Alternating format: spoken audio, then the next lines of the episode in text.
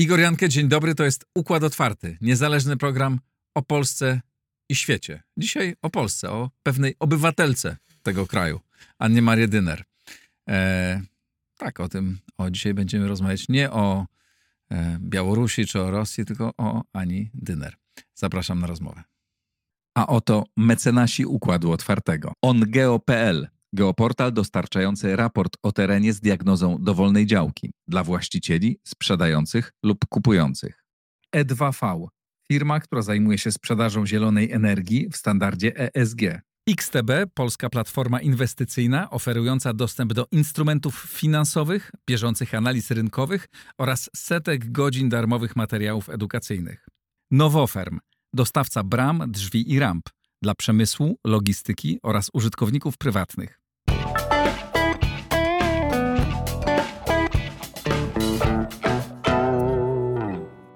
Dzień dobry. Dzień dobry. Anna Maria Dyner.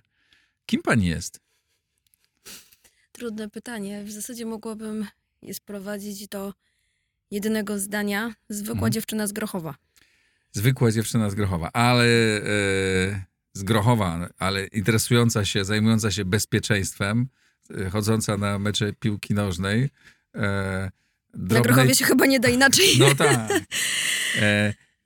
I drobnej postury, znaczy masz wszystko to, co nie kojarzy się facetom z piłką nożną, z czołgami, z armatami e, i z bezpieczeństwem i tym się e, zajmujesz, co chyba spowodowało, że jesteś tak bardzo, znaczy nie, nie to przede wszystkim to, że jesteś kompetentna, tak, ale budzisz ogromną sympatię właśnie wśród widzów i słuchaczy tego programu. Bardzo mi to miło słyszeć. Bardzo Państwu dziękuję przede wszystkim.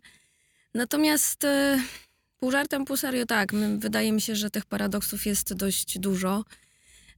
Znajomy Białorusin, który teraz e, przebywa na wygnaniu, mm, zaśmiał się kiedyś ze mnie, ponieważ rozmawialiśmy wtedy o planach e, zmian w najcięższych rakietach strategicznych dalekiego zasięgu rosyjskich.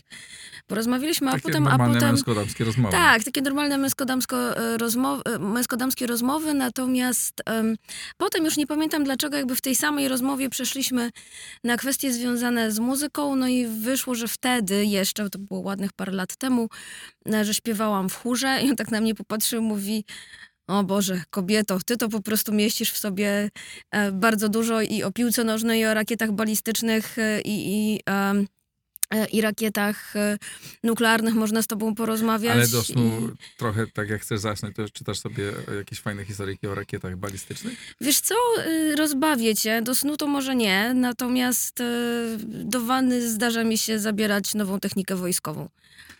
Okej. E, A skąd to się, skąd to się wzięło u ciebie?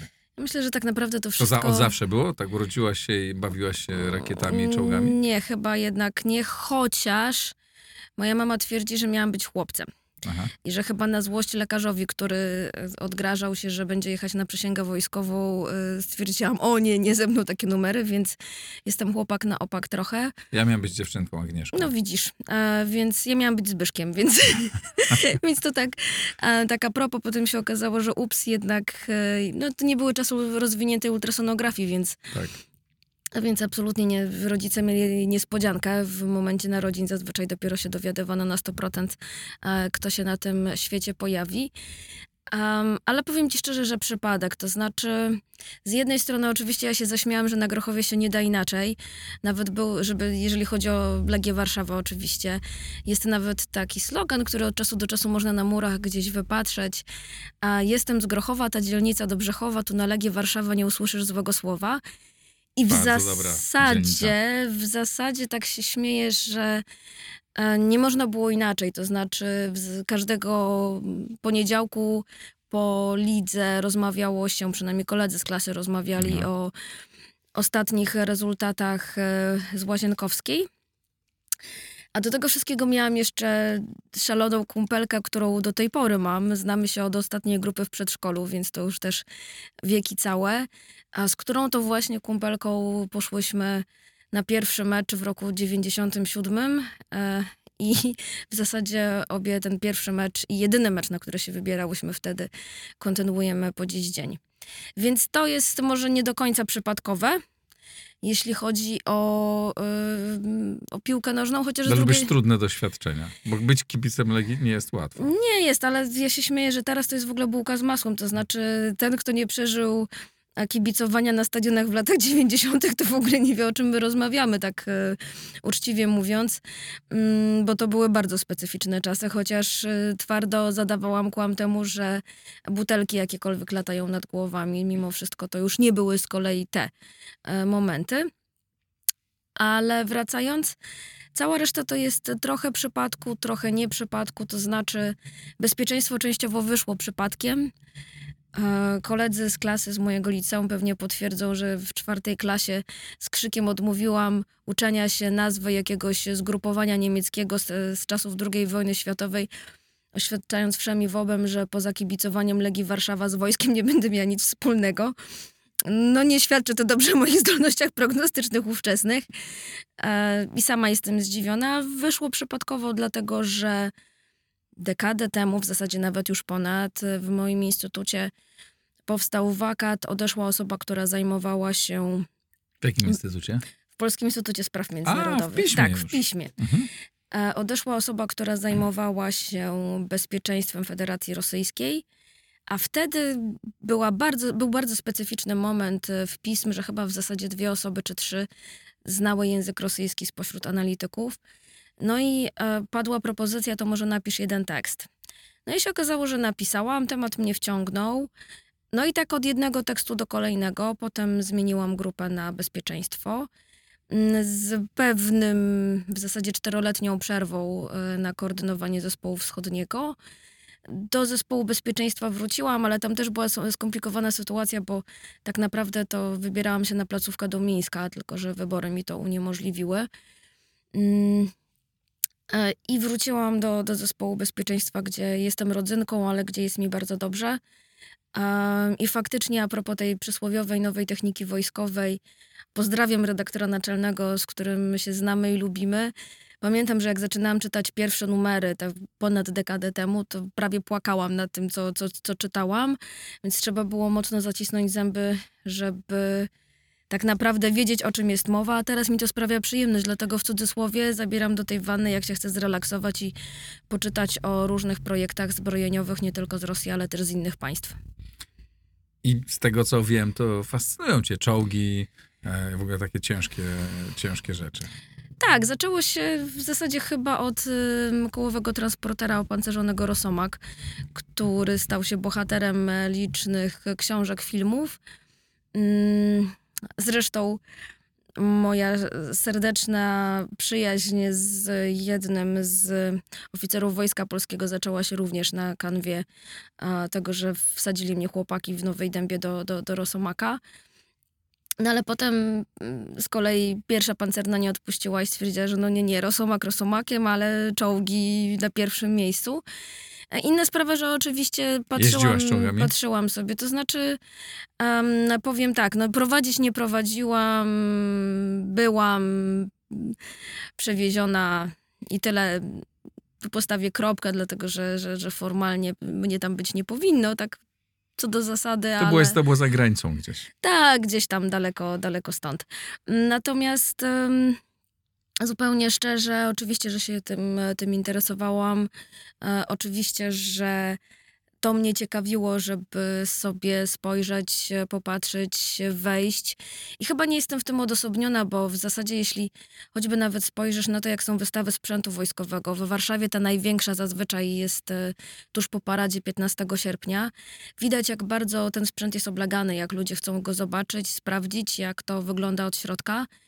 Mm, I to jest chyba rzecz, która jest naturalna, że to trochę fascynuje, e, bo trochę się wychowaliśmy w naszej popkulturze. W zasadzie ten element y, wojenny, on mimo wszystko bardzo mocno istnieje. No teraz pewnie może... teraz wraca, ale teraz wraca bardzo mocno. Czy no teraz wraca może, może gdzieś końcówka lat 90., początek 2000, może tak nie było, Mm, ale ja z kolei też, biorąc pod uwagę swoje zainteresowania, już później też kwestie zawodowe, sporo kinematografii rosyjskiej oglądam, a tam faktycznie mniej więcej od roku tak 2010 zaczęło się bardzo dużo pojawiać przeróżnych seriali związanych właśnie z takim gloryfikowaniem wysiłku wojennego w trakcie Wielkiej Wojny Ojczyźnianej, bo tutaj też trzeba jasno postawić ro- rozróżnienie między II wojną światową a Wielką Wojną Ojczyźnianą. Jest taka, nazwijmy to, superprodukcja, która jest y, no, trochę komedią tak naprawdę, em, opisująca bohaterskie działania czołgu T-34 i jego załogi, która, która to załoga z czołgiem wyrwała się z niemieckiej niewoli. Oczywiście bajka, natomiast y, siłą rzeczy mm, to były te elementy, które gdzieś tam sprawiały, że warto wiedzieć więcej. A Czterech Pancernych oglądałaś? Wiesz co, w dzieciństwie myślę, że tak, bo to był bardzo popularny serial. Ja do niego za dorosłości nie wróciłam, przyznaję się Ja ci uczciwie. powiem, że raz wróciłem przez moment, jakiś jeden odcinek obejrzałem, bo jako dziecko też Mhm. oglądałem, mnie to fascynowało. Obejrzałem jakiś jeden odcinek i to jest tak zakłamany film. To jest po prostu niesamowite. On przedstawia realność, e, rzeczywistość e, tak politycznie z, za, za, zafałszowany. Niesamowite. Ale to wiesz co, też nie jest to nic dziwnego, tak? No nic dziwnego, Bi- biorąc oczywiście. pod uwagę, jakie było zapotrzebowanie Mhm. i biorąc pod uwagę... To się fajnie zrobiony. fajnie, Ale oczywiście, że tak. Zagrany, I teraz wracając do tej kinematografii rosyjskiej, myślę, że to, że tam też jest szczera prawda pokazana, jeżeli chodzi o tą Wielką Wojnę Ojczyźnianą. Oczywiście, że nie. Tam to ma bardzo konkretne znaczenie, budowanie, nazwijmy to quasi-patriotyzmu łamanego na nacjonalizm wręcz Mm, i pokazywanie tego, tego oręża w jak najlepszym w jak najlepszym kształcie, w jak najlepszym obrazie. E, Wtedy w zasadzie u nas było podobnie, tak? To miało bardzo określone znaczenie społeczne i polityczne i trudno się dziwić. E, Myślę, że gdybyśmy przeanalizowali bardzo wiele filmów e, ówczesnych, doszlibyśmy do tego wniosku.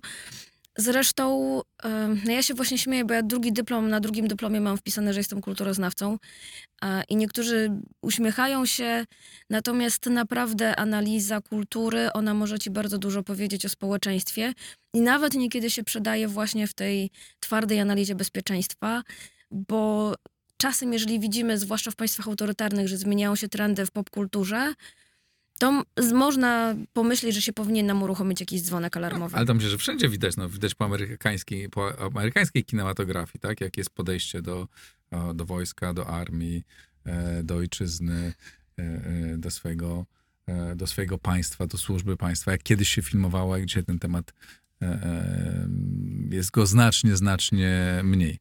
Ale nie ciągnęło cię, żeby pójść, czy nie ciągnie cię, żeby pójść do armii? Wiesz co, trochę już nie ten PESEL. Um, Ale można robić różne rzeczy. Można robić różne rzeczy, natomiast... e, Ale tak, ale ciągnie, ciągnąłby, chciałabyś, czy nie? Powiem tak, gdybym miała trochę lat mniej e, i troszeczkę, mm, Ciemniej niż 25. powiedzmy, ale tak nawet, nawet do trzydziestki, i jeden kłopot zdrowotny mniej, e, to bym rozważyła. Mhm. Przynajmniej, e, przynajmniej Wojska Obrony Terytorialnej, mówię zupełnie poważnie. Tylko, że na przykład też jest jeden element. E, mierzę ile mierzę, ważę ile ważę. E, I jeśli No to ja bym... do czołgu to super, nie? Do, do czołgu tak, tylko na przykład wiesz, o, zanim ty dojdziesz do czołgu, to powinieneś przejść unitarkę, szkolenie podstawowe. No i wszystko fajnie, ale ja plecaka, który waży więcej niż 20 kg po prostu nie uniosę. Mhm.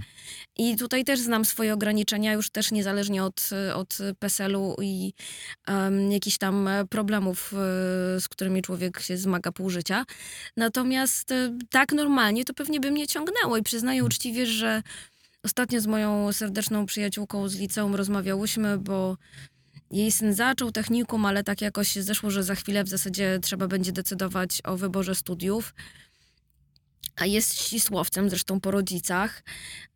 I ja tak rzuciłam jej, mówię, słuchaj, a może VAT, a może cyberwojska, a może e, studia oficerskie się zastanów, bo teraz siły zbrojne dają bardzo dużo możliwości, których na przykład w latach 90. czy na początku lat 2000 nie było. Przecież ja sobie nie wyobrażam teraz y, nawet myślenia tak jak ja zaczynałam czy kończyłam studia, że jakoś e, wszyscy gremialnie mówili o tym, że armia jest świetnym pracodawcą. Chociaż prawdą jest, że, mm, że znałam ludzi, którzy jak najbardziej na wacie studiowali i do tej pory służą w siłach zbrojnych. A wiesz, co byś robiła, gdyby Rosjanie weszli do Polski? Wiesz co, formalnie e, pismo jest przeznaczone do ewakuacji na czas W. Mhm. Um, uczciwie mówiąc, nie wiem.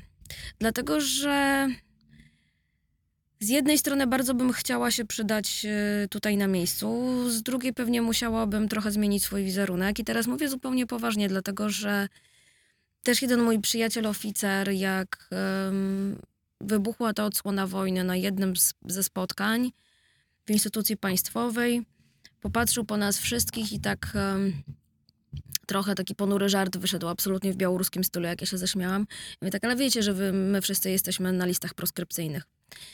I to jest niestety prawda, dlatego że Rosjanie te listy proskrypcyjne w Ukrainie tworzyli. Wybierali tych ludzi, którzy mogli właśnie kształtować opinię publiczną, być liderami oporu. I to w zasadzie był jeden z tych czynników, który miał bardzo mocno uderzać w morale. Więc ja się zastan- zastanawiałabym, to znaczy, Ja mam nadzieję, że też byłbym na takiej liście. pewnie byś był. e, Śmiechy śmiechami, żarty żartami. Natomiast e, ja bym pewnie wiedziała, do kogo zadzwonić, gdzie bym mogła próbować się przydać, bo jednak znajomość języka rosyjskiego sądzę, że No, na byłaby, pewno. Myślę, że taka praca twoja analityczna byłaby, bardzo byłaby potrzebna. mm, potrzebna w naszym wojsku. Mhm, mhm. A w ogóle myślisz, że...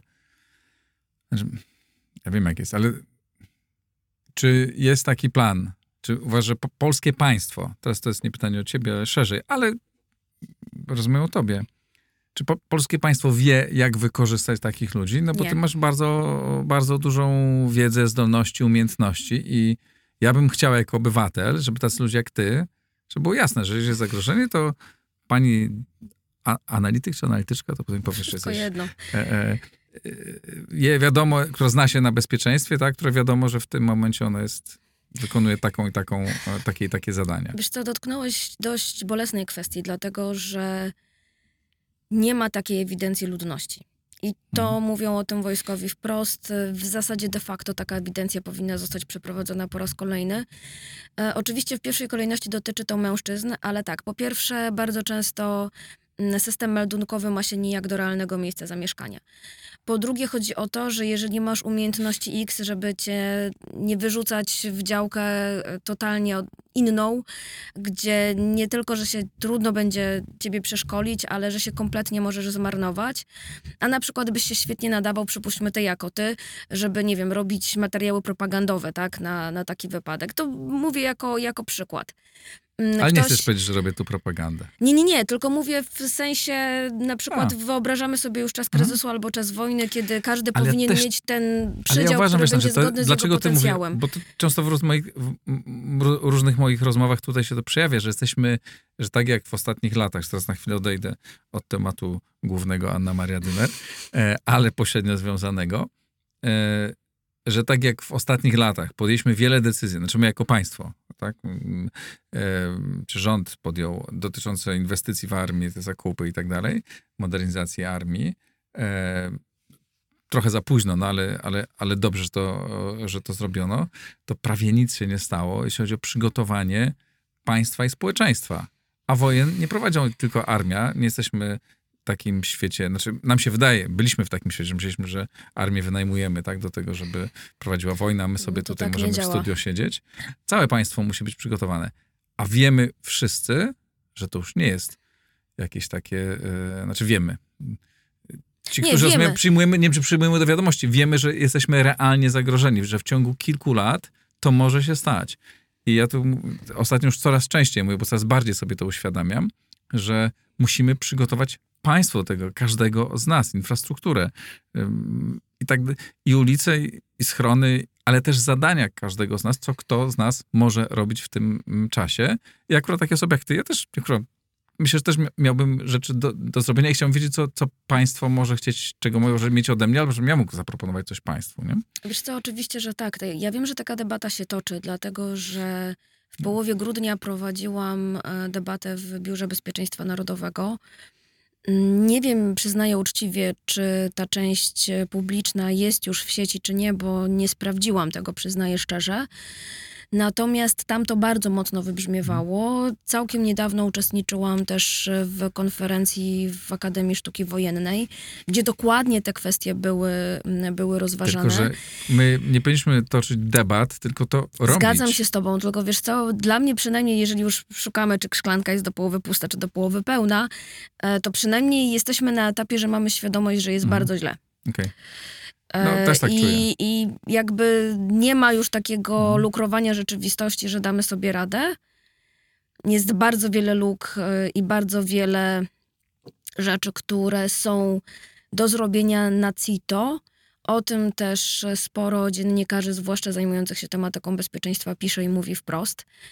Natomiast e, myślę, że to nie powinno być też może inaczej. Na tym etapie to jeszcze powinna być debata e, wewnątrzpaństwowa, ale zgadzam się z tym, że jest to temat, który powinien być tematem numer jeden. Ja uważam, że powinniśmy o tym wszyscy rozmawiać, bo to dotyczy nas wszystkich. To nie jest tajemnica państwowa No, wielka, tak? Tego wiesz, nie da się oczywiście, ukryć. oczywiście, że tak, Powinniśmy ale być, każdy z nas powinien być przeszkolony w jakimś tam, e, w jakimś zakresie, tak? Nie każdy z nas pójdzie na pierwszą linię frontu, nie każdy Ale wiesz, tego obrona cywilna jest kluczowa. Tak.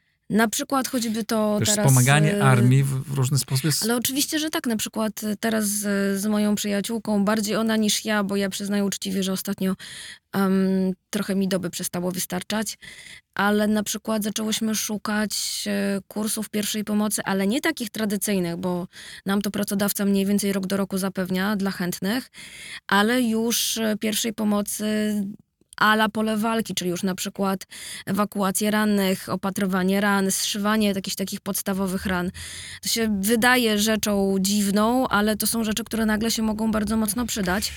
Wiesz, ja wiem dobrze, ponieważ jeżdżę dosyć często na Ukrainie i widzę, na, wiesz, widzę masę ludzi, którzy, em, którzy tam są w całym zapleczu.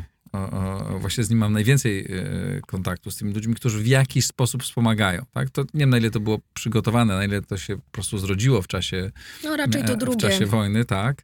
Więc wolałbym, żebyśmy my byli do tego przygotowani, tak jak są Finowie przygotowani. Też kilka razy rozmawiam o tym, tak jak Finowie są przygotowani do, e, przygotowani, jak byli przygotowani nawet przed II wojną światową. Tylko wiesz co, tutaj w ogóle by trzeba było popracować nad zmianą mentalności, dlatego że e, w Finlandii pójście do armii w ramach zasadniczej No. służby wojskowej a, jest czymś modnym. Mhm. Wstyd się przyznać, jak ktoś nie był. Mhm. Więc, y, a u nas Ale to mam... się zmienia, wiesz, no, Władimir Putin pracuje nad zmianą naszej mentalności. Oby tak było, chociaż szkoda, że on akurat, tak? To znaczy, tak naprawdę to my powinniśmy nad tą zmianą pracować a, i pokazywać, że mm, armia nie jest niczym złym. E, Ale wiesz co, ale to moim zdaniem też się zmienia. No ja pamiętam, e, jak byłem bardzo o, młody, to myśmy robili wszystko, żeby nie iść e, do wojska. Co więcej, nawet e, z, z ludźmi się odpowiadającymi za wojsko protestowaliśmy e, e, wtedy przeciwko o, obowiązkowym zajęciom dla studentów i rozmaitym absurdom, które, które były. Ale, Ale to się co, zmieniło. Dzisiaj to- zobacz, jak ale- jest, jak jest e, dzisiaj e, defilada, prawda, to tłumy ludzi przychodzą. Ludzie, to, to ludzi ekscytuje. Nie tylko dlatego, że lubią ciężki Tak, sprzęt. ale też moim zdaniem bardzo wiele osób e, potrzebuje pobyć trochę w strukturach hierarchicznych. Mieć jasne wartości. E, Jasno sprecyzowany podział ról Mhm. i zadań, bo wbrew pozorom w wielu miejscach mam wrażenie, że to się ro- rozjechało społecznie, tak? Mhm. E, I te siły zbrojne, które jednak cię czegoś nauczą, one nie są takim złym pomysłem. Zresztą śmieję się z moim bratem ciotecznym, wspominamy historię, w jaki sposób on się znalazł e, w wojsku w ramach Zetki. Nie będę zdradzać tajemnicy jego, bo pół rodziny o tym nie wie, a w zasadzie chyba z rodziny wiem tylko ja do końca, jak, jak, dla, dlaczego tak wyszło. Natomiast e, on e, trafił do JWK w, Lublińcu. Śmieję się teraz, że generał Kukułaszew sztabu był jego dowódcą. I on te dwa To lata... są specjalci. Tak, dwa lata wspomina jako najf- jeden z najfajniejszych okresów w jego życiu. Mhm. I po prostu jak on opowiadał, co oni tam robili i jak, zresztą było po nim widać, bo ja pamiętam, że on wtedy wyglądał tak, że się połowa dziewczyn za nim na ulicy oglądała, więc, e, więc tak z rozrzewnieniem nawet to wspomina, czyli nawet wtedy, w tej tak naprawdę jeszcze bieda armii, bo rozmawiamy o drugiej połowie lat 90., tuż przed wejściem Polski do NATO, można było znaleźć się w tak mimo Mhm. wszystko fajnym miejscu i mieć e, tyle fajnych wspomnień. Teraz myślę, że to jest o wiele, o wiele szerszy zakres. A gdybyś ty miała wybrać e, swoją rolę, to jaką byś e, Jednostkę? wybrała? No, znaczy taką, co miałabyś robić w razie... Mam, dobra, mamy takie zadanie, że w ciągu trzech miesięcy najbliższych musimy sobie znaleźć swoją rolę na wypadek W. Znaczy ja myślę, że mm, albo dwójka sztab generalny, albo dwójka dowództwo operacyjne. Jeszcze musisz wytłumaczyć wszystkim, co to jest E, dwójka. Ja wiem, co to jest, ale... Mhm. No tak, to wydaje się, że jest... Czyli wywiad. No nie, nie wywiad, bo nie mylmy, bo Mhm. oprócz tego wszystkiego jest jeszcze służba wywiadu wojskowego, Mhm. także tutaj to jest służba, ale tak, no powiedzmy, że zbieranie informacji e, na temat jeszcze na razie potencjalnego przeciwnika. Mhm. A teraz te... e, O, a propos tego zbierania... Chociaż, chociaż pewnie koledzy z Wesołej teraz łzy ocierają, no ale wybaczcie mi, mimo wszystko do, dobrze wiecie, że kluseczki to ja Co nie przeniosę. Wesołej? Pierwsza warszawska brygada pancerna. A, no tak, tak, wiem, że to się fascynuje, bo opowiadasz. Bo my czasem się spotkamy na Legii i wtedy ona mi opowiada o tych czołgach.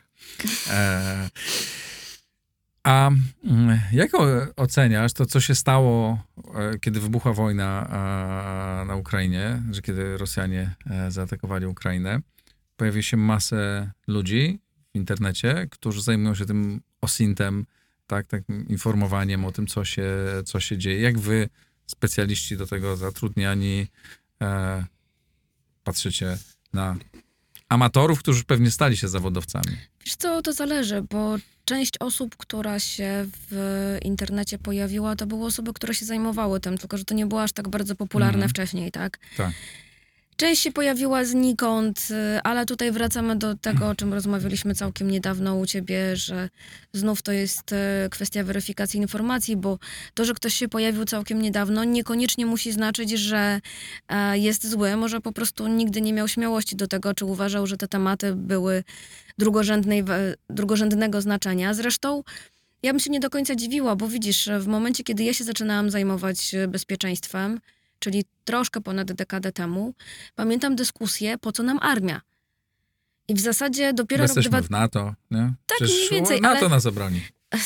Właśnie i to, to, to, to znów jest pe, pewien, pewien mit, bo my jesteśmy częścią tego NATO, czyli my też musimy się bro, umieć obronić e, sami do, do pewnego stopnia.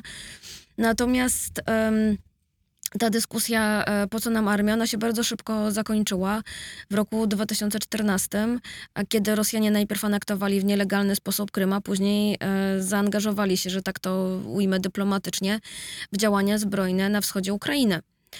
I wtedy dopiero był krzyk e, o matko kochana, e, gwałturety, siły zbrojne są potrzebne na już.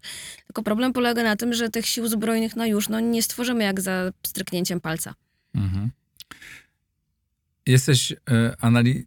Właśnie, analitykiem czy analityczką? Wiesz co, wolę Jak analityczkę, Analityczkę? wolę analityczkę, natomiast jak, się, jak ktoś mnie przedstawia analityk czy ekspert, to się też, też nie Mhm. obrażam.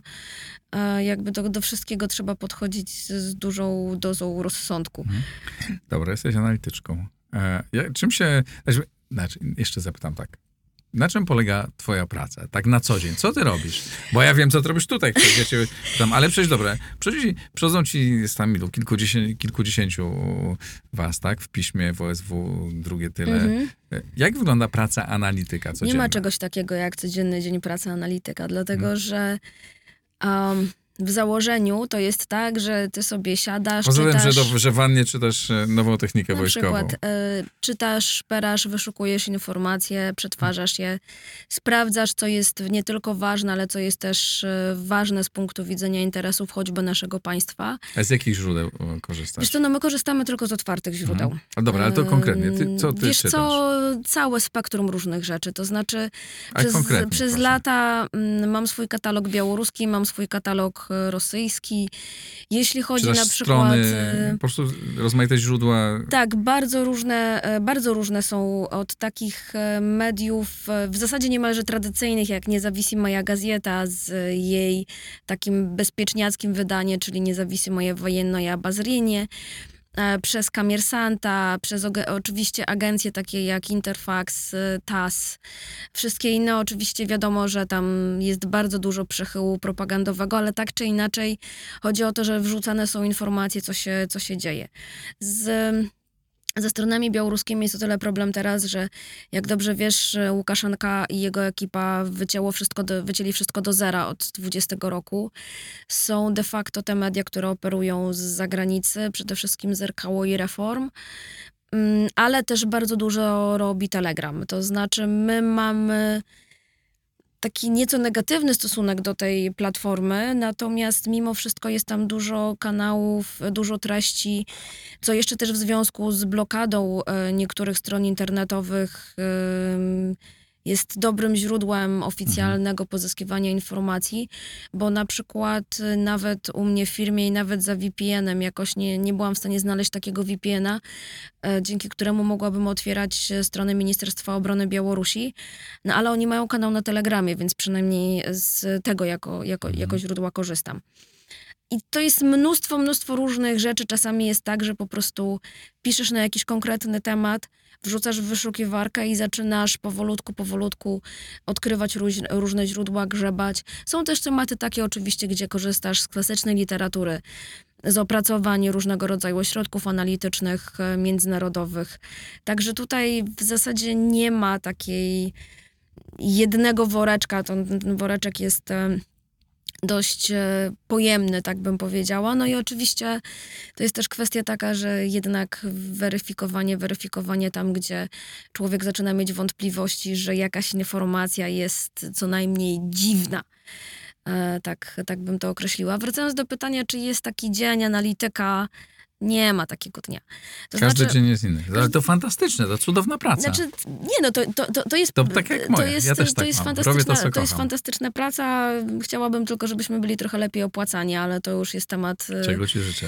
Temat na boku. Znaczy, życzę, żeby było zrozumienie, że ci, którzy... Że inaczej, że jeżeli chcemy mieć państwo, które dobrze funkcjonuje, to ludzie, którzy pracują dla tego państwa powinni być też dobrze opłacani. Absolutnie. A nie w którymś momencie szukać e, zarobku gdzie indziej, bo Ech, bo jest jak jest. A tak? to też mam bardzo od, od zawsze to mówię, że nie stać nas na tanie państwo. Znaczy, ja tanie chcę, żeby z moich jest, podatków. Jest państwem z kartonu, no nie ma z co moich się podatków chcę, żeby płacono dobrze ludziom, którzy dla tego państwa pracują, bo inaczej pracują słabo, inaczej. Albo, albo selekcja negatywna, pewnym, albo zaczynają się zajmować czymś innym. Albo zaczynają się zajmować no. czymś innym, bo zwyczajnie nie wystarcza na przykład mhm. na ratę kredytu, tak? Mhm. E, więc nie ma czegoś takiego jak, jak jeden dzień. Co do zasady, niby przychodzimy, czytamy, myślimy, jak to przekuć na nasze publikacje, ale są też konferencje, są spotkania, są rozmowy. Mm, jest mnóstwo, mnóstwo różnych rzeczy, które mm, w zasadzie nas absorbują. E, często trzeba obejrzeć wiadomości, często trzeba obejrzeć e, jakieś wystąpienie Władimira Władimirowicza czy mm, Aleksandra Rycharewicza. E, trzeba to prze, przetworzyć w głowie, co to dla nas może oznaczać, gdzie się zapalają jakieś lampki, które pokazują, że coś złego może się dziać. No oprócz tego wydaje mi się, że poza rzeczą, która, która jest oczywista, to znaczy dla mnie na przykład, mm, jeżeli ktoś się zajmuje jakimś państwem, polityką, sytuacją społeczną, powinien znać język. To jest rzecz, bez której absolutnie nie powinno się ruszać tematu, bo wiele rzeczy jest zakodowanych mhm. e, w kwestiach nawet czysto językowych. I zaraz ci podam przykład ale też się interesować kulturą danego państwa. I ten właśnie mój trochę mm, ironicznie potraktowany przeze mnie na dzień dobry dyplom kulturoznawcy, in the end of the day się okazało, że on ma znaczenie, bo też e, w kulturze bardzo wiele rzeczy można, można odnaleźć. I teraz na przykład kwestia, e, kwestia językowa. Pamiętam, jak e, z kolegą z Instytutu sprawdziliśmy z jakiegoś powodu dwie wersje komunikatu Kremla dotyczącego e, spotkania z e, Amerykanami. I w wersji rosyjskiej pojawiło się słowo, czy w zasadzie czasownik zatronuli, a w wersji angielskiej they touched. I niby tłumaczenie jest ok, czyli dotknęli tematu, tylko cały dowcip polega na tym, że biorąc pod uwagę kontekst angielski, to że pochylili się nieco głębiej, znaczy może nie bardzo, bardzo głęboko, ale że jakieś ze dwie minuty dyskusja e, się toczyła na dany temat, a zatrudnić po rosyjsku, to znaczy, że w zasadzie poświęcasz temu parę sekund. Mhm. I teoretycznie jakby tożsame tłumaczenie na stronie, e, na stronie Kremla, które się pojawiło, a jednak kontekst, taki drobiazg by się teoretycznie wydawało. E, I Już nie pamiętam, mu- powiedziałam, mówię, słuchaj, z tego komunikatu rosyjskiego wynika, że oni w zasadzie prawie nie porozmawiali na ten temat, czyli uznali, że nie jest w tym momencie dość istotny. A jaka część twojej pracy to jest, waszej pracy ogólnie, to jest to, co my widzimy na zewnątrz, a jaka część pracy idzie, to jest zamówienia z ośrodków rządowych, Wiesz takich, co? które są, nie są publikowane? Różnie. To znaczy, ja myślę, że to jest bardzo indywidualna kwestia, bo widzisz, są czasami tematy, które są na topie, są państwa, które są na topie ze względu na ważny interes Polski i wtedy tych zamówień będzie więcej. E, są tematy, które... Bo to jest wasze podstawowe zajęcie pewnie, tak? Tak, tak naprawdę. Myślę, że częściowo tak, przy czym nie zawsze to muszą być materiały pisane. To... Bo ja rozumiem, że to jest tak, że mm, nie wiem, dzieje się coś w danym kraju, co dotyczy Polski, tak? Czy jakiś minister gdzieś tam mm, mamy jakiś interes, premier ktoś się gdzieś spotyka, to wtedy wy jesteście proszeni o Mamy, mamy, taki, backgroundów, mamy, mamy, mamy taki obowiązek, to się dość często dzieje, jest w ustawie o Polskim Instytucie Spraw Międzynarodowych jasno napisane, Mhm. na rzecz jakich instytucji pracujemy, jeżeli jest takie zapotrzebowanie. Mm, I oczywiście się zdarza, że, że bywamy, bywamy na spotkaniach, czasem przed, wyjazd, przed wyjazdem danej osoby do jakiegoś państwa, albo w związku z jakąś napiętą sytuacją. Czasem jest tak, że zbiera, zbiera się osoby z różnych i- instytucji analitycznych, e, więc na przykład ja się dość często na takich e, spotkaniach e, widuję z kolegami z Ośrodka Studiów Wschodnich, gdzie zresztą pracowałam przez rok. Mhm. Więc e, widać wyraźnie, że czasami jest potrzeba, żeby coś przedyskutować, zrobić burzę mózgów em, w szerszym gronie. Oczywiście oprócz tego zajmujemy się różnego rodzaju współpracą z instytucjami analitycznymi z innych państw. Mamy szereg okrągłych stołów dwustronnych poświęconych kontaktom dwustronnym, ale też często wydarzeniom, wydarzeniom bieżącym. Mm, Czasem nam się zdarzają takie pralinki, jak to, że przyjedzie ważna osoba, żeby wygłosić u nas wykład. Całkiem niedawno moderowałam dyskusję ze Świetłaną Cichanowską i częścią gabinetu przejściowego. E, No dla mnie, przyznaję, mimo tak długiego stażu, to, e, to wręcz nawet tremę miałam, przyznam szczerze, e, bo to jednak było coś bardzo, bardzo ważnego. Jak ona jest? Pani Cichanowska. Mm, powiem tak, no ja miałam możliwość z nią porozmawiania tak naprawdę zaledwie parę minut, dlatego że wszystko było bardzo napięte, jeżeli chodzi o czas.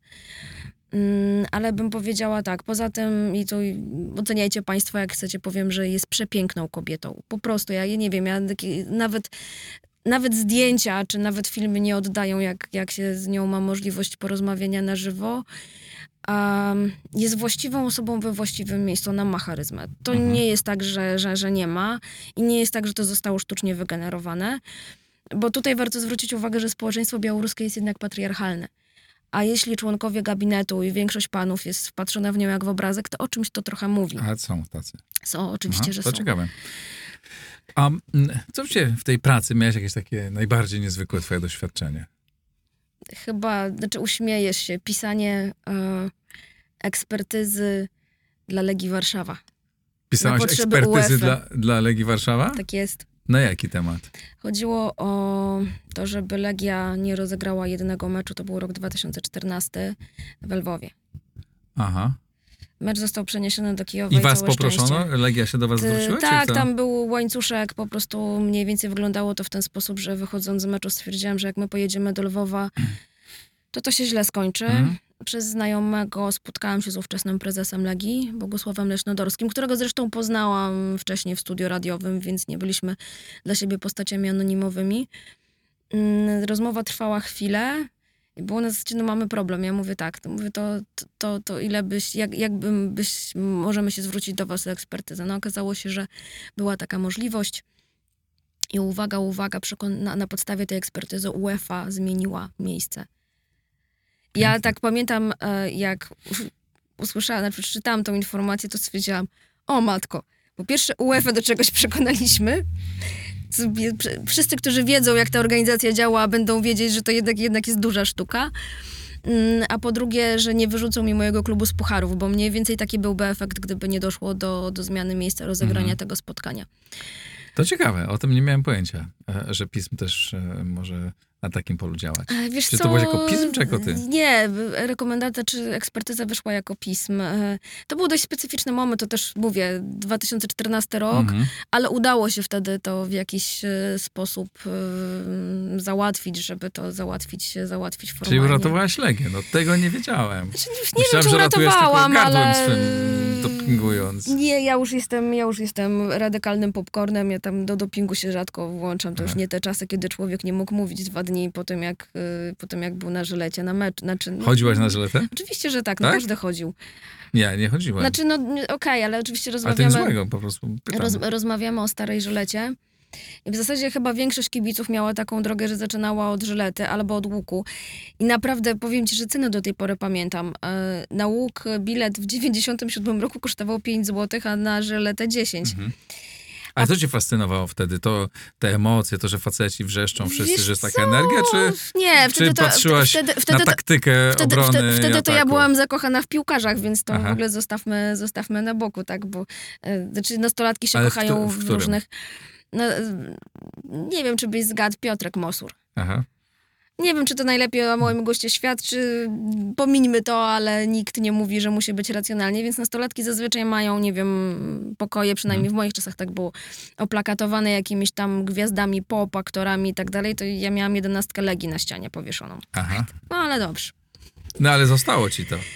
Znaczy, tak, zostało... A teraz co cię fascynuje? Dlaczego chodzisz? Wiesz co, ja powiem ci szczerze, że teraz to już jest zupełnie inny poziom, to znaczy a uwielbiam moich kolegów, z którymi, którzy siedzą obok i siedzimy obok siebie od początku nowego stadionu, czyli Bagatela za chwilę będzie 14 lat, kawał życia. I uczciwie mówiąc jest to niesamowita ekipa. I nawet czasami jak mam zły nastrój, jest mi źle, stwierdzam, nie, jadę na Łazienkowską i po prostu brzuch mnie ze śmiechu boli najczęściej. Bo my siedzimy na różnych E, e, Niedaleko na siebie, ale na różnych sektorach. e, Tak, natomiast, e, natomiast ta ekipa jest taka, że tam pół, pół sektora potrafi płakać. No dobra, ale w tym, ale to chodzisz tylko dla kumpli, czy... Wiesz co, e, nie, ale to jest jakby, paradoks polega na tym, że stadion to jest miejsce, gdzie my się mamy szansę spotkać Mhm. wszyscy, bo tak normalnie w życiu każdy jest na tyle zajęty, że raczej że raczej innych możliwości nie mamy. A umiesz wytłumaczyć to, na czym polega magia tego, że E, chodzimy i patrzymy, jak, Jak 22 22 facetów biega facetów biega za kawałkiem i skóry robi napompowanej po... w- bezsensowne rzeczy. Dokładnie. A my wiemy le, oczywiście lepiej, Wiesz co, co, powinno się ja ci zrobić. powiem tak, e, magia moim zdaniem jest e, dwojaka. Po pierwsze jest to bardzo prosta gra, mimo Mhm. wszystko. Reguły w miarę są łatwe, już tam nie będziemy się wdawać, co jest e, pasywnym spalonem, a co nie. Natomiast reguły są bardzo, bardzo jednak proste. E, I zwróć uwagę, że też w ogóle ruch futbolowy wywodził się z prostych dzielnic robotniczych, Mhm. tak? To teraz się zrobiło, że panowie piłkarze to, z, to powiedzmy, że z robotnikami z jakichś doków w Wielkiej Brytanii to by nie mieli nic wspólnego. Em, to jest jedna rzecz, ale druga rzecz jest taka, że trochę się w nas odzywa plemienność. E, Ja się na przykład śmieję, że kiedyś popełniłam taki krótki referat na temat wojen plemiennych, że mamy ileś tam plemion, które zawierają ze sobą koalicję, masz rytuały przejścia, rytuał wyjścia na stadion, wiesz, otrzymania szalika, jakieś tam tego typu rzeczy. Są rzeczy, które są w nas bardzo głęboko zakorzenione. No i mamy jeden czas, czas świętej wojny, kiedy te lokalne plemiona się łączą, czyli to jest mecz reprezentacji, tak, e, tak moglibyśmy to w dużym skrócie ująć. Lokalność na pewno, y, czasem też nie ukrywam, że może właśnie w tym, w tym okresie późna podstawówka, liceum to był jakiś taki wyraz buntu, tak? To znaczy, że dobra, to ja będę chodzić na Legię. Wtedy chodziło nas może, ja wiem, pięć dziewczyn na No krzyż. dobra, ale kilkanaście, to jak się ma kilkanaście, to różne rzeczy się robi. Ale teraz mnie A potem, ale nie, wiesz się- co, to jest, to jest już właśnie taki splot różnych czynników, że czasami można sobie popatrzeć, oderwać się. O, i to jest na przykład też y, dobry moment, bo pamiętam, że jak wybuchła ta odsłona wojny, ja nie byłam w stanie dotrzeć na jeden mecz Pucharu Polski na Łazienkowskiej, ale byłam tak zmęczona wtedy, że y, włączyłam telewizor y, i w drugiej połowie po prostu zasnęłam. Co mi się tak normalnie nie, nie, nie, nie zdarza, ale to też pokazuje, w jakim myśmy wtedy żyli napięciu. Mhm. Ja ale, ale tylko kończąc. em, potem jakoś chyba dosłownie kilka dni później graliśmy ligę i powiedziałam, żeby skały płakały, ja na ten mecz idę, bo ja na chwilę muszę wyjść z tej, e, z tej bańki wojennej, e, tego wszystkiego, co się działo, to był bardzo trudny moment. E, I chociaż na chwilę się przestawić, popatrzeć na coś innego niż ekran komputera e, i do tego wszystkiego jeszcze mieć tych moich kumpli, którzy w zasadzie wiedzieli, w jakim ja jestem stanie, więc robili wszystko, żebym ja chociaż na chwilę zaczęła się śmiać. Ale wiesz co, to wtedy mam tak samo doświadczenie. Pamiętam te początki wojny, kiedy też ten stres był taki bardzo duży i e, ja chodzę z takim kolegą, e, e, też jednym się spotykamy i on powiedział mi, że też pa, pamiętam, jak on przyszedł, bo miał nie przyjść tam i, i mówi mi, przyszedłem, bo musiałem, muszę po prostu wyładować, e, wyładować energię, bo jestem tak spięty. I pamiętam, to był taki okres, kiedy e, przyśpiewki na temat Putina Były, były, bardzo leciały, tak. popularne i wtedy cały stad, po prostu nigdy chyba nie było aż tak, go, to był bardziej gorący doping niż wtedy, kiedy Legia grała e, e, w Było i to co więcej, mecze. jeszcze razem z gośćmi żeśmy sobie na, na Tak. dwie strony śpiewali, A co więcej, więc... y, padały tam te wszystkie słowa, które Mhm. zwykle padają e, na litery, które się normalnie wypikslowuje i normalnie na meczach w polskiej ligi tam włącza się taka pani, jak mm, kibice Legii Tak, że bardzo słowa. prosimy, tak. Zresztą tam I jest nie wiem, w czy ogóle... pamiętasz? I tam, nie, by, nie prosimy- włączyli tego. I wtedy nie włączali, nie włączyli tego. tego. nie? Tak, no bo to był jakby dość logiczne, aczkolwiek tam jest błąd gramatyczny, ale nie w tym, żeby nie używać słów wulgarnych, tylko że w imieniu organizatora polecam e, państwu zaprzestanie używania środków pirotechnicznych. Chyba jakoś tak to leci. A tam powinno być to za, zaprzestać używania środków, ale to już powiedzmy moje skrzywienie. To może słuchają nas e, e, ludzie z Legii, to e, poprawią, poprawią Jak słuchają, to ja bardzo proszę o lekką korektę głośności, bo y, głośniki niekiedy tak ryczą, że człowiek własnych myśli nie słyszy. No, ale na stadionie generalnie. Nie, ale w przer- przerwie jest A nie przeszkadza ci za ta, e, ta atmosfera agresji, hejtu, pogardy wobec Wiesz przeciwnika? co, przeszkadza mi to i to jest chyba jedyna rzecz, która im jestem starsza, tym mi bardziej przeszkadza. Em, bo ja sobie tak w duchu myślę, że e, najwyrażenie największej dezaprobaty dla przeciwnika to jest po prostu niezauważenie jego istnienia. Mhm. Bo jednak mimo wszystko, jak zauważamy, to istnieje, to znakiem, że co, coś nas boli, tak? A jak nie No widzimy, nie, ale to... to jest cały rytuał. Przecież połowa, połowa, połowa śpiewów Żylety co, jest na nie, temat przeciwnika, chyba, nie chyba, upokorzenia chyba, go. Chyba aż tak nie. No, ale, ale, duża część. Zależy, Duża część, ale znów przyjeżdża. wracamy do tych rytuałów plemienności, Tak, wiesz, i, i to wojen. jest I to jest, plemienne. y, to jest plemienna, nam jest potrzebna, jak widać, plemienność. Mhm. No, jak widać w naszym życiu publicznym jest bardzo obecna, co jest bardzo, bardzo, o, bardzo niezdrowe. Powiedz, e, boisz się, że będzie wojna? Myślisz, że to jest realne? Wiesz co... A tak masz w sobie, tak nie y, jako, tak. tylko tak po prostu, czy... Nie, tak, tak, tak, tak. To znaczy, wiesz co, może też dlatego, że ja za dużo wiem, jak, e, owszem, nie, nie byłam na wojnie, nie, nie byłam w Iraku, nie byłam w Afganistanie. E, rozmawiam, przyjaźnię się z ludźmi, którzy tam byli. Mm, I już tamte doświadczenia mówią, że to jest nic fajnego, tak w bardzo dużym uproszczeniu, Mhm. ale jak człowiek ma z tyłu głowy, jak to wygląda, bo zajmujesz się tym codziennie, e, jak tak naprawdę wygląda życie w okopach, e, jak e, tak naprawdę są tragedie ludzkie, to powiem ci szczerze, że boję się bardzo. Teraz zresztą... Ale py, pytam cię o to, czy ty się boisz, że to się tu stanie? Tak, I uważasz, że to jest realne? to znaczy, wiesz co, stało się dużo bardziej realne niż jeszcze moglibyśmy się spodziewać 5-10 lat temu. E, I jeżeli na przykład e, generał Kukuła mówi wprost, że w złych scenariuszach my nie mamy 10 lat, no to jeśli mówi to obecny szef sztabu, to to nie brzmi optymistycznie, tak? No I tak, jeśli... ale to nie jest, I wiesz, ja do to tego nie jest oryginalna myśl. Nie, nie, no nie, nie, nie, nie, nie, tylko widzisz, tylko cała rzecz polega na tym, że ja patrzę, co się dzieje po tamtej stronie, patrzę, jak bardzo staliśmy się celem propagandy, patrzę, jakie są używane klisze propagandowe, które do Ukrainy były używane przed rokiem 2014 i po prostu zwyczajnie mi się to nie podoba. I to jest podobny mechanizm. I do tego wiemy, że Putin przestawia e, gospodarkę na tryb wojenny. No to po co ją przestawia? No raczej, to, żeby raczej, prowadzić wojnę. Znaczy poza, poza wszystkim jest jeszcze jedna rzecz. I ci powiem, że szlak Dlaczego- nie trafia. Nie wiem, czy też Mhm. tak masz. Mnie po prostu ja sobie białej gorączki, jak patrzę na te cyrki polityczne, które u nas się dzieją, e, czym się zajmujemy w sytuacji, kiedy to zagrożenie jest coraz bardziej realne. Znaczy ja się nie bardzo mogę mimo wszystko wypowiadać na tematy wewnątrzkrajowe, ale powiem tak. ym, popatrzmy na to, co się dzieje na wschodzie, naprawdę popatrzmy na to. I tu, tu się skoncentruję na, na tym, bo ja powiem tak, wszystkie lampki alarmowe gdzieś wyją, wszystkie.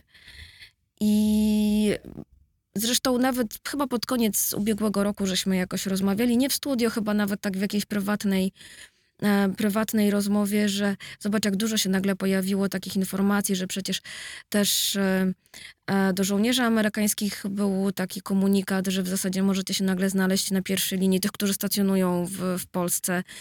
Więc było dużo takich e, naprawdę sygnałów, że no nie jest, e, nie jest bardzo dobrze, nie jest idealnie.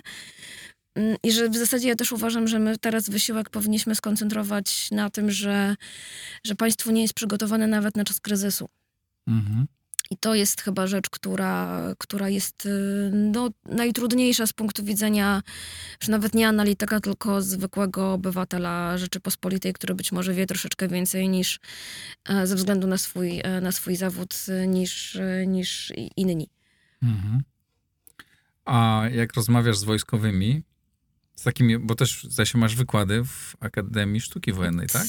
Tak, ale akurat y, nie z wojskowymi jeszcze, w sensie Aha. to jest inny rodzaj, to są kursy obrony, czy wyższe kursy obrony, zresztą przy okazji, zwłaszcza tym z Państwa, którzy e, zajmują, pracują w administracji państwowej, polecam i kursy obronne, które są online i ewentualnie wyższe kursy obronne. Ale ty prowadzisz kursy obronne? Jestem jednym z wykładowców w ramach wyższych kursów obronnych. I czego uczysz? Wiesz co, to nie jest uczenie, to jest, ja akurat mam wykład na temat doświadczenia y, Ukrainy. Mhm. Mm, z przed wojny, znaczy tej odsłony, e, ale też z początków.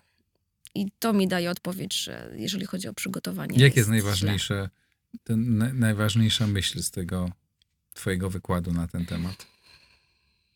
No, Jeśli to nie jest tajne. nie, nie, nie, nie, nie, nie, nie jest to tajne. To znaczy mnie A przeraża, jeśli że, tajne, tym bardziej. Mów. mnie przeraża, że e, na pytania o stan przygotowań zazwyczaj jest cisza.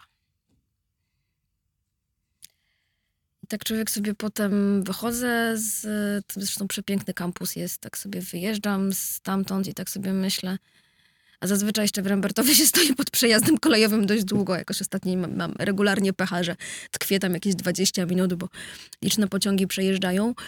Mm, No to tak nie masz y, dobrych, y, dobrych refleksji. Więc y, Milczę, bo to jest e, bardzo, bardzo poważny problem. Też tak to widzę. Jest i widzisz, to jest, to jest właśnie ten, ten motyw, y, dla którego mi czasami przestaje być do śmiechu i dla te, dla, dlatego różnego rodzaju żarty sytuacyjne trochę już mnie przestają bawić.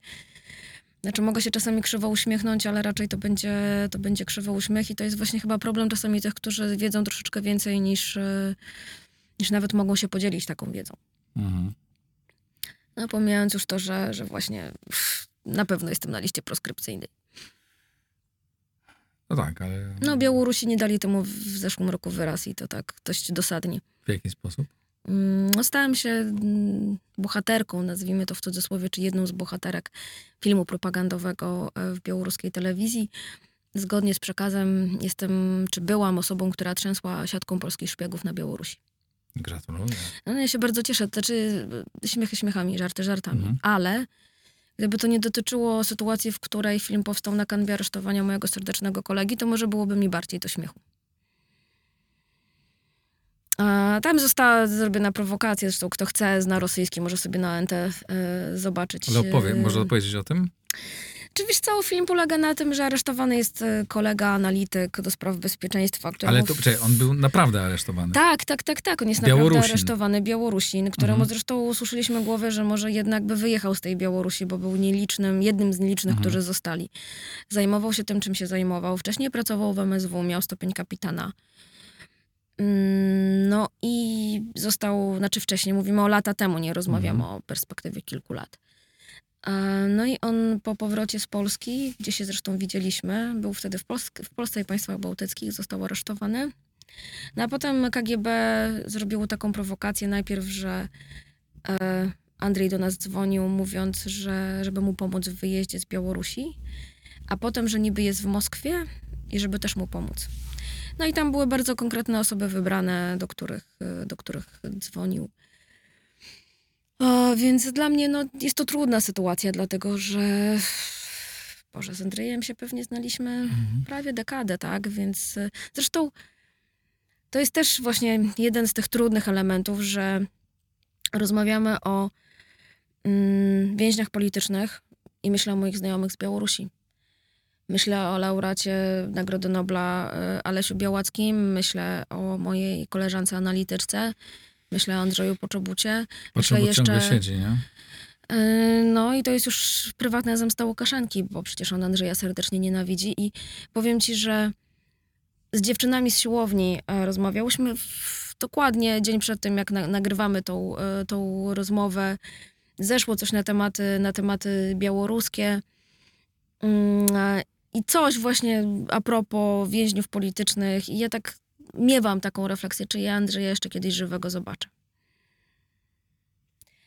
to jest straszne, mając taką świadomość, że ja się zastanawiam w ogóle, jak, jak Białorusini się czują, bo ja tęsknię za Mińskiem.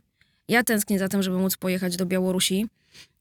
Ja tęsknię, żeby pójść sobie do mojej ukochanej knajpy e, niedaleko tak zwanego Starego Miasta, e, żeby pójść sobie do księgarni i żeby sobie usiąść e, nad Swisłoczą i po prostu pomyśleć o niebieskich migdałach. A co dopiero oni, dla których to jest ojczyzna. Więc to jest w ogóle dla mnie... mm, Oczywiście ja się zawsze... Tam jest obóz koncentr...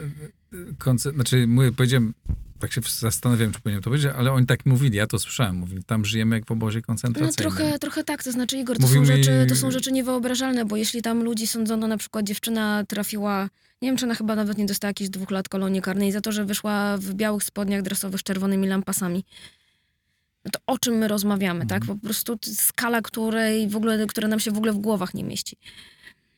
Mm, znaczy ja się zawsze śmiałam, że ja ten czuła oddech KGB będąc na Białorusi, no zawsze miałam, tak? Y, y, Bywało to niekiedy śmieszne, bywało to niekiedy um, wkurzające. Natomiast e, do tej pory pamiętam, jak em, rozbawiłam Artura Michalskiego, który wcześniej był ambasadorem w Mińsku.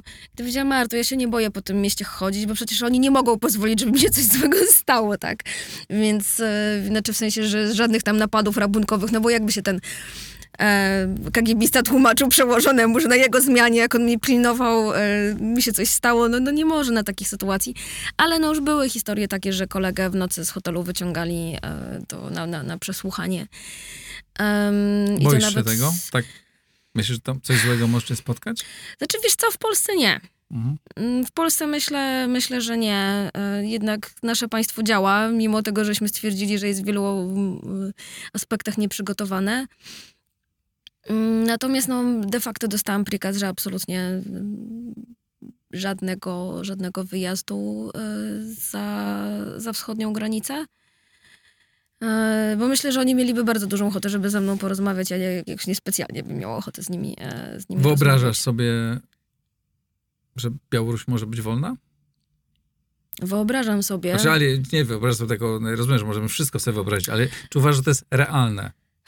Wiesz co, w krótkiej perspektywie nie, w długiej tak. E, Tylko pytanie, jak długa. Z drugiej strony, wiesz Igor, pewnie gdybyś zadał komukolwiek na zachodzie pytanie, nie wiem, w roku 82 czy pierwszym, czy wyobrażasz sobie, że Polska tak. może być wolna, no to właśnie pytanie o granicę wyobraźni, tak? Ale nic na to nie wskazywało jeszcze zapytał, e, jak pokazał zdjęcie dzisiejszej Warszawy nam 30 lat temu, to byśmy stukali w głowę, tak? Że jak to, to, futurologia- to, to jest w ogóle niesamowite. To znaczy, wiesz, ja czasami się śmieję, że człowiek jeździ po wytyczonych trasach w tym mieście, a potem nagle cię gdzieś e, sytuacja zapędzi w inną dzielnicę i ty w ogóle, gdzie, gdzie nie było cię, wiesz, kilka lat i potem nagle się rozglądasz i ty aby jesteś na pewno we właściwym, we właściwym miejscu. To jest w ogóle niesamowite. Fantastyczne, nie? I szkoda byłoby, żeby to miejsce I- trafiła jakaś bomba.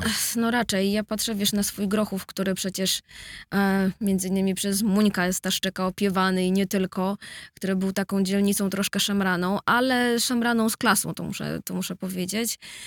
Um, prostu miejsce nie do poznania, które Co się to znaczy zmieniło. szemraną z klasą? A widzisz, to jest e, historia taka, że nazwijmy to ci starzy mm, złoczyńcy, tak to ujmę, mieli jednak swoje kodeksy honorowe. Mhm. I swoich się nie ruszało. Nie Mhm. ruszało się kobiet, nie ruszało się mężczyzny, jak był z kobietą. No bo nie wypadało mu narobić wstydu.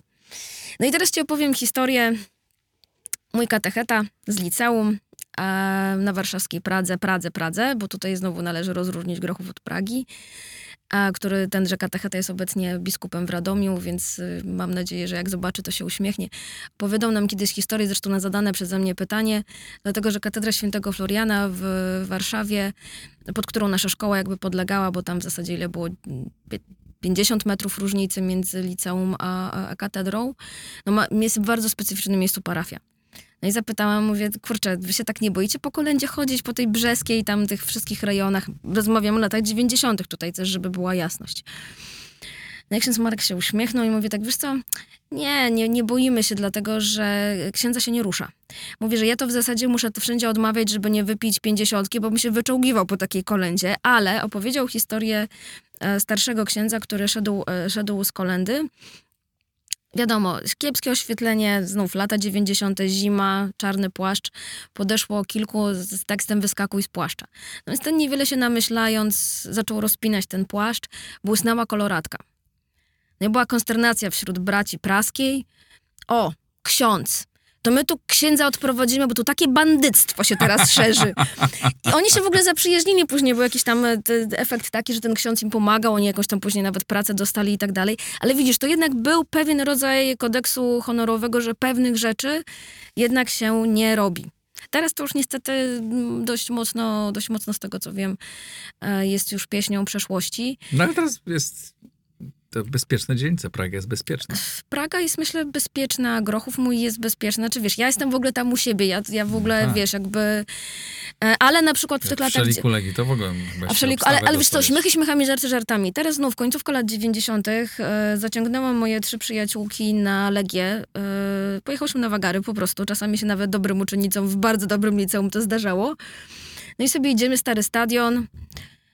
I szło tak, grupka takich, widać było, że oni tak patrzyli na nas trochę krzywo, po czym jedna mówi, nie, ta ruda to na żyletę chodzi, zostawić. Autentycznie. I one tak na nie patrzyły tak, no wreszcie nam się to twoje kibicowanie na coś przydało. więc, no dobra. więc to z takich, z takich śmiesznych historii. E, Legia w tym roku e, e, w drugiej rundzie nie pytaj o to, bo chciałabym, no, ale proszę. obawiam się, że, że będzie ciężko i niestety nie spotkamy się na Narodowym, tak jak w zeszłym roku. No. Na Pucharze Polski. Na finale no, Pucharu Polski. Nie. Ale mam nadzieję, że Narodowy będzie stać i Warszawa będzie stała. Przez no, wiele. Że, to się Też, nie, że twoje obawy się nie, nie, nie, nie potwierdzą. Znaczy, wiesz co, powiem tak, e, tutaj znów wracając, żeby nie wyszło, że, że, stra, że straszymy, to też bardzo dużo zależy od nas. Ale jeśli... to jest absolutnie, znaczy jeśli my wykonamy tę pracę, pracę, to on to, tego nie zrobi. Znaczy, oczywiście, szanse tak, zmniejszamy. Oczywiście i to bardzo, A jak dlatego, nie że, wykonamy, No to zwiększamy. zwiększamy, oczywiście, że tak. I tutaj jakby odpowiedzialność jest też bardzo dużo po naszej stronie zresztą popatrzmy na historię um, pierwszej Rzeczpospolitej jej końcówki, na historię XVIII wieku. Popatrzmy i się zastanówmy. Mhm. To mówię z perspektywy osoby, której do głowy tłoczono tą historię na tych moich drugich studiach, więc, e, więc jakby popatrzmy i pomyślmy, czy jakoś tak pewne paralele nam się gdzieś nie będą Masa włączać. ciekawych paraleli, e, warto na to patrzeć. Niedawno nagrywałem rozmowę e, o, o Finlandii, mhm. o, o wojnie zimowej, o tym jak się Finowie przygotowywali wtedy do tej wojny której Dawid pokonał e, Goliata. No, e, nie do końca no, pokonał, nie ale pokonał powiedzmy. się, Nie pokonał, ale nie, nie padł, tak? Mhm. Nie padł e, e, tym. Jak się przygotowali, jak się całe państwo przygotowało. Teraz tak samo. Finowie są takim państwem, w którym się e, większość społeczeństwa tak, jest gotowa do jakichś działań na rzecz obrony różnym, na różnym, e, na różnym no poziomie. To jest to, co my e, musimy zacząć trochę robić. Trochę tak i teraz może też wyciągnąć e, wnioski z naszych lat 30. Bo wiesz, my trochę ży, żyliśmy takim mitem, że w latach 30. już po zakończeniu wielkiego kryzysu, że Druga Rzeczpospolita była super państwem. Nie była. I też pod kątem przygotowania obronnego nie byliśmy i też bardzo wiele błędów zostało popełnionych. E, I mimo, że jakby podchodzimy z dużym szacunkiem do tego wysiłku obronnego, to widzisz, nawet teraz to, o czym, y, to, o czym rozmawiamy, czy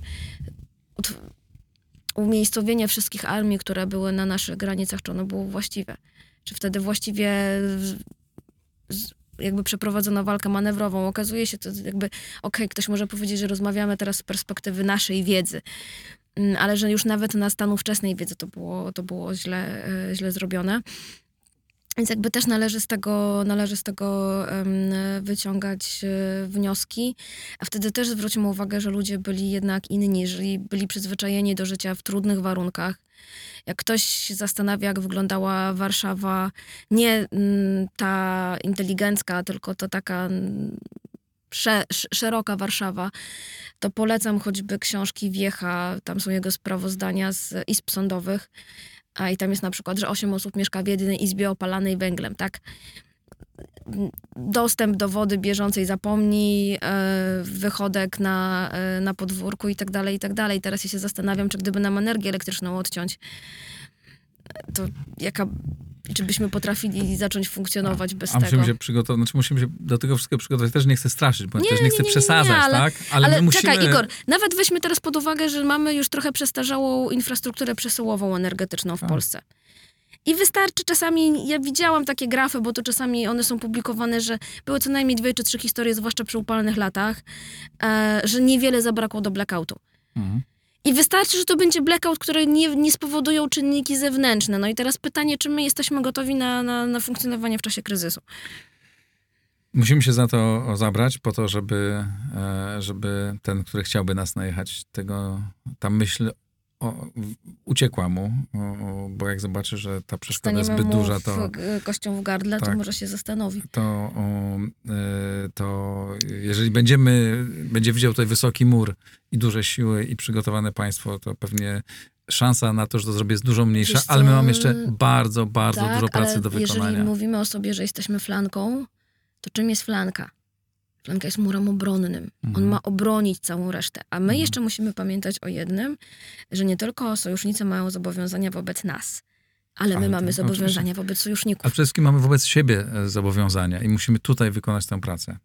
Znaczy, ja myślę, że jeszcze tylko na zakończenie, że em, jedna rzecz, że my często zapominamy, w jak fajnym miejscu jesteśmy e, na mapie świata. Narzekamy bardzo dużo, słusznie narzekamy, em, ale też prawda jest taka, że mamy szczęście, że się urodziliśmy w jednym z najbogatszych państw świata. Em, I chyba nie warto byłoby tego I które, tracić. I które coraz staje się coraz bogatsze, coraz fajniejsze do życia. I my możemy tutaj sobie tak ciekawie e, No, rozmawiać. jeszcze długo. E, Aniu, bardzo Ci dziękuję. Bardzo proszę.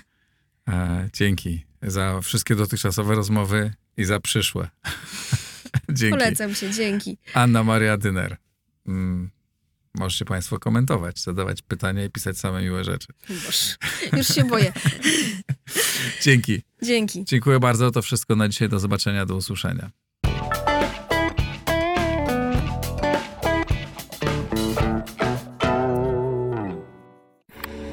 Nagraj to w blisko.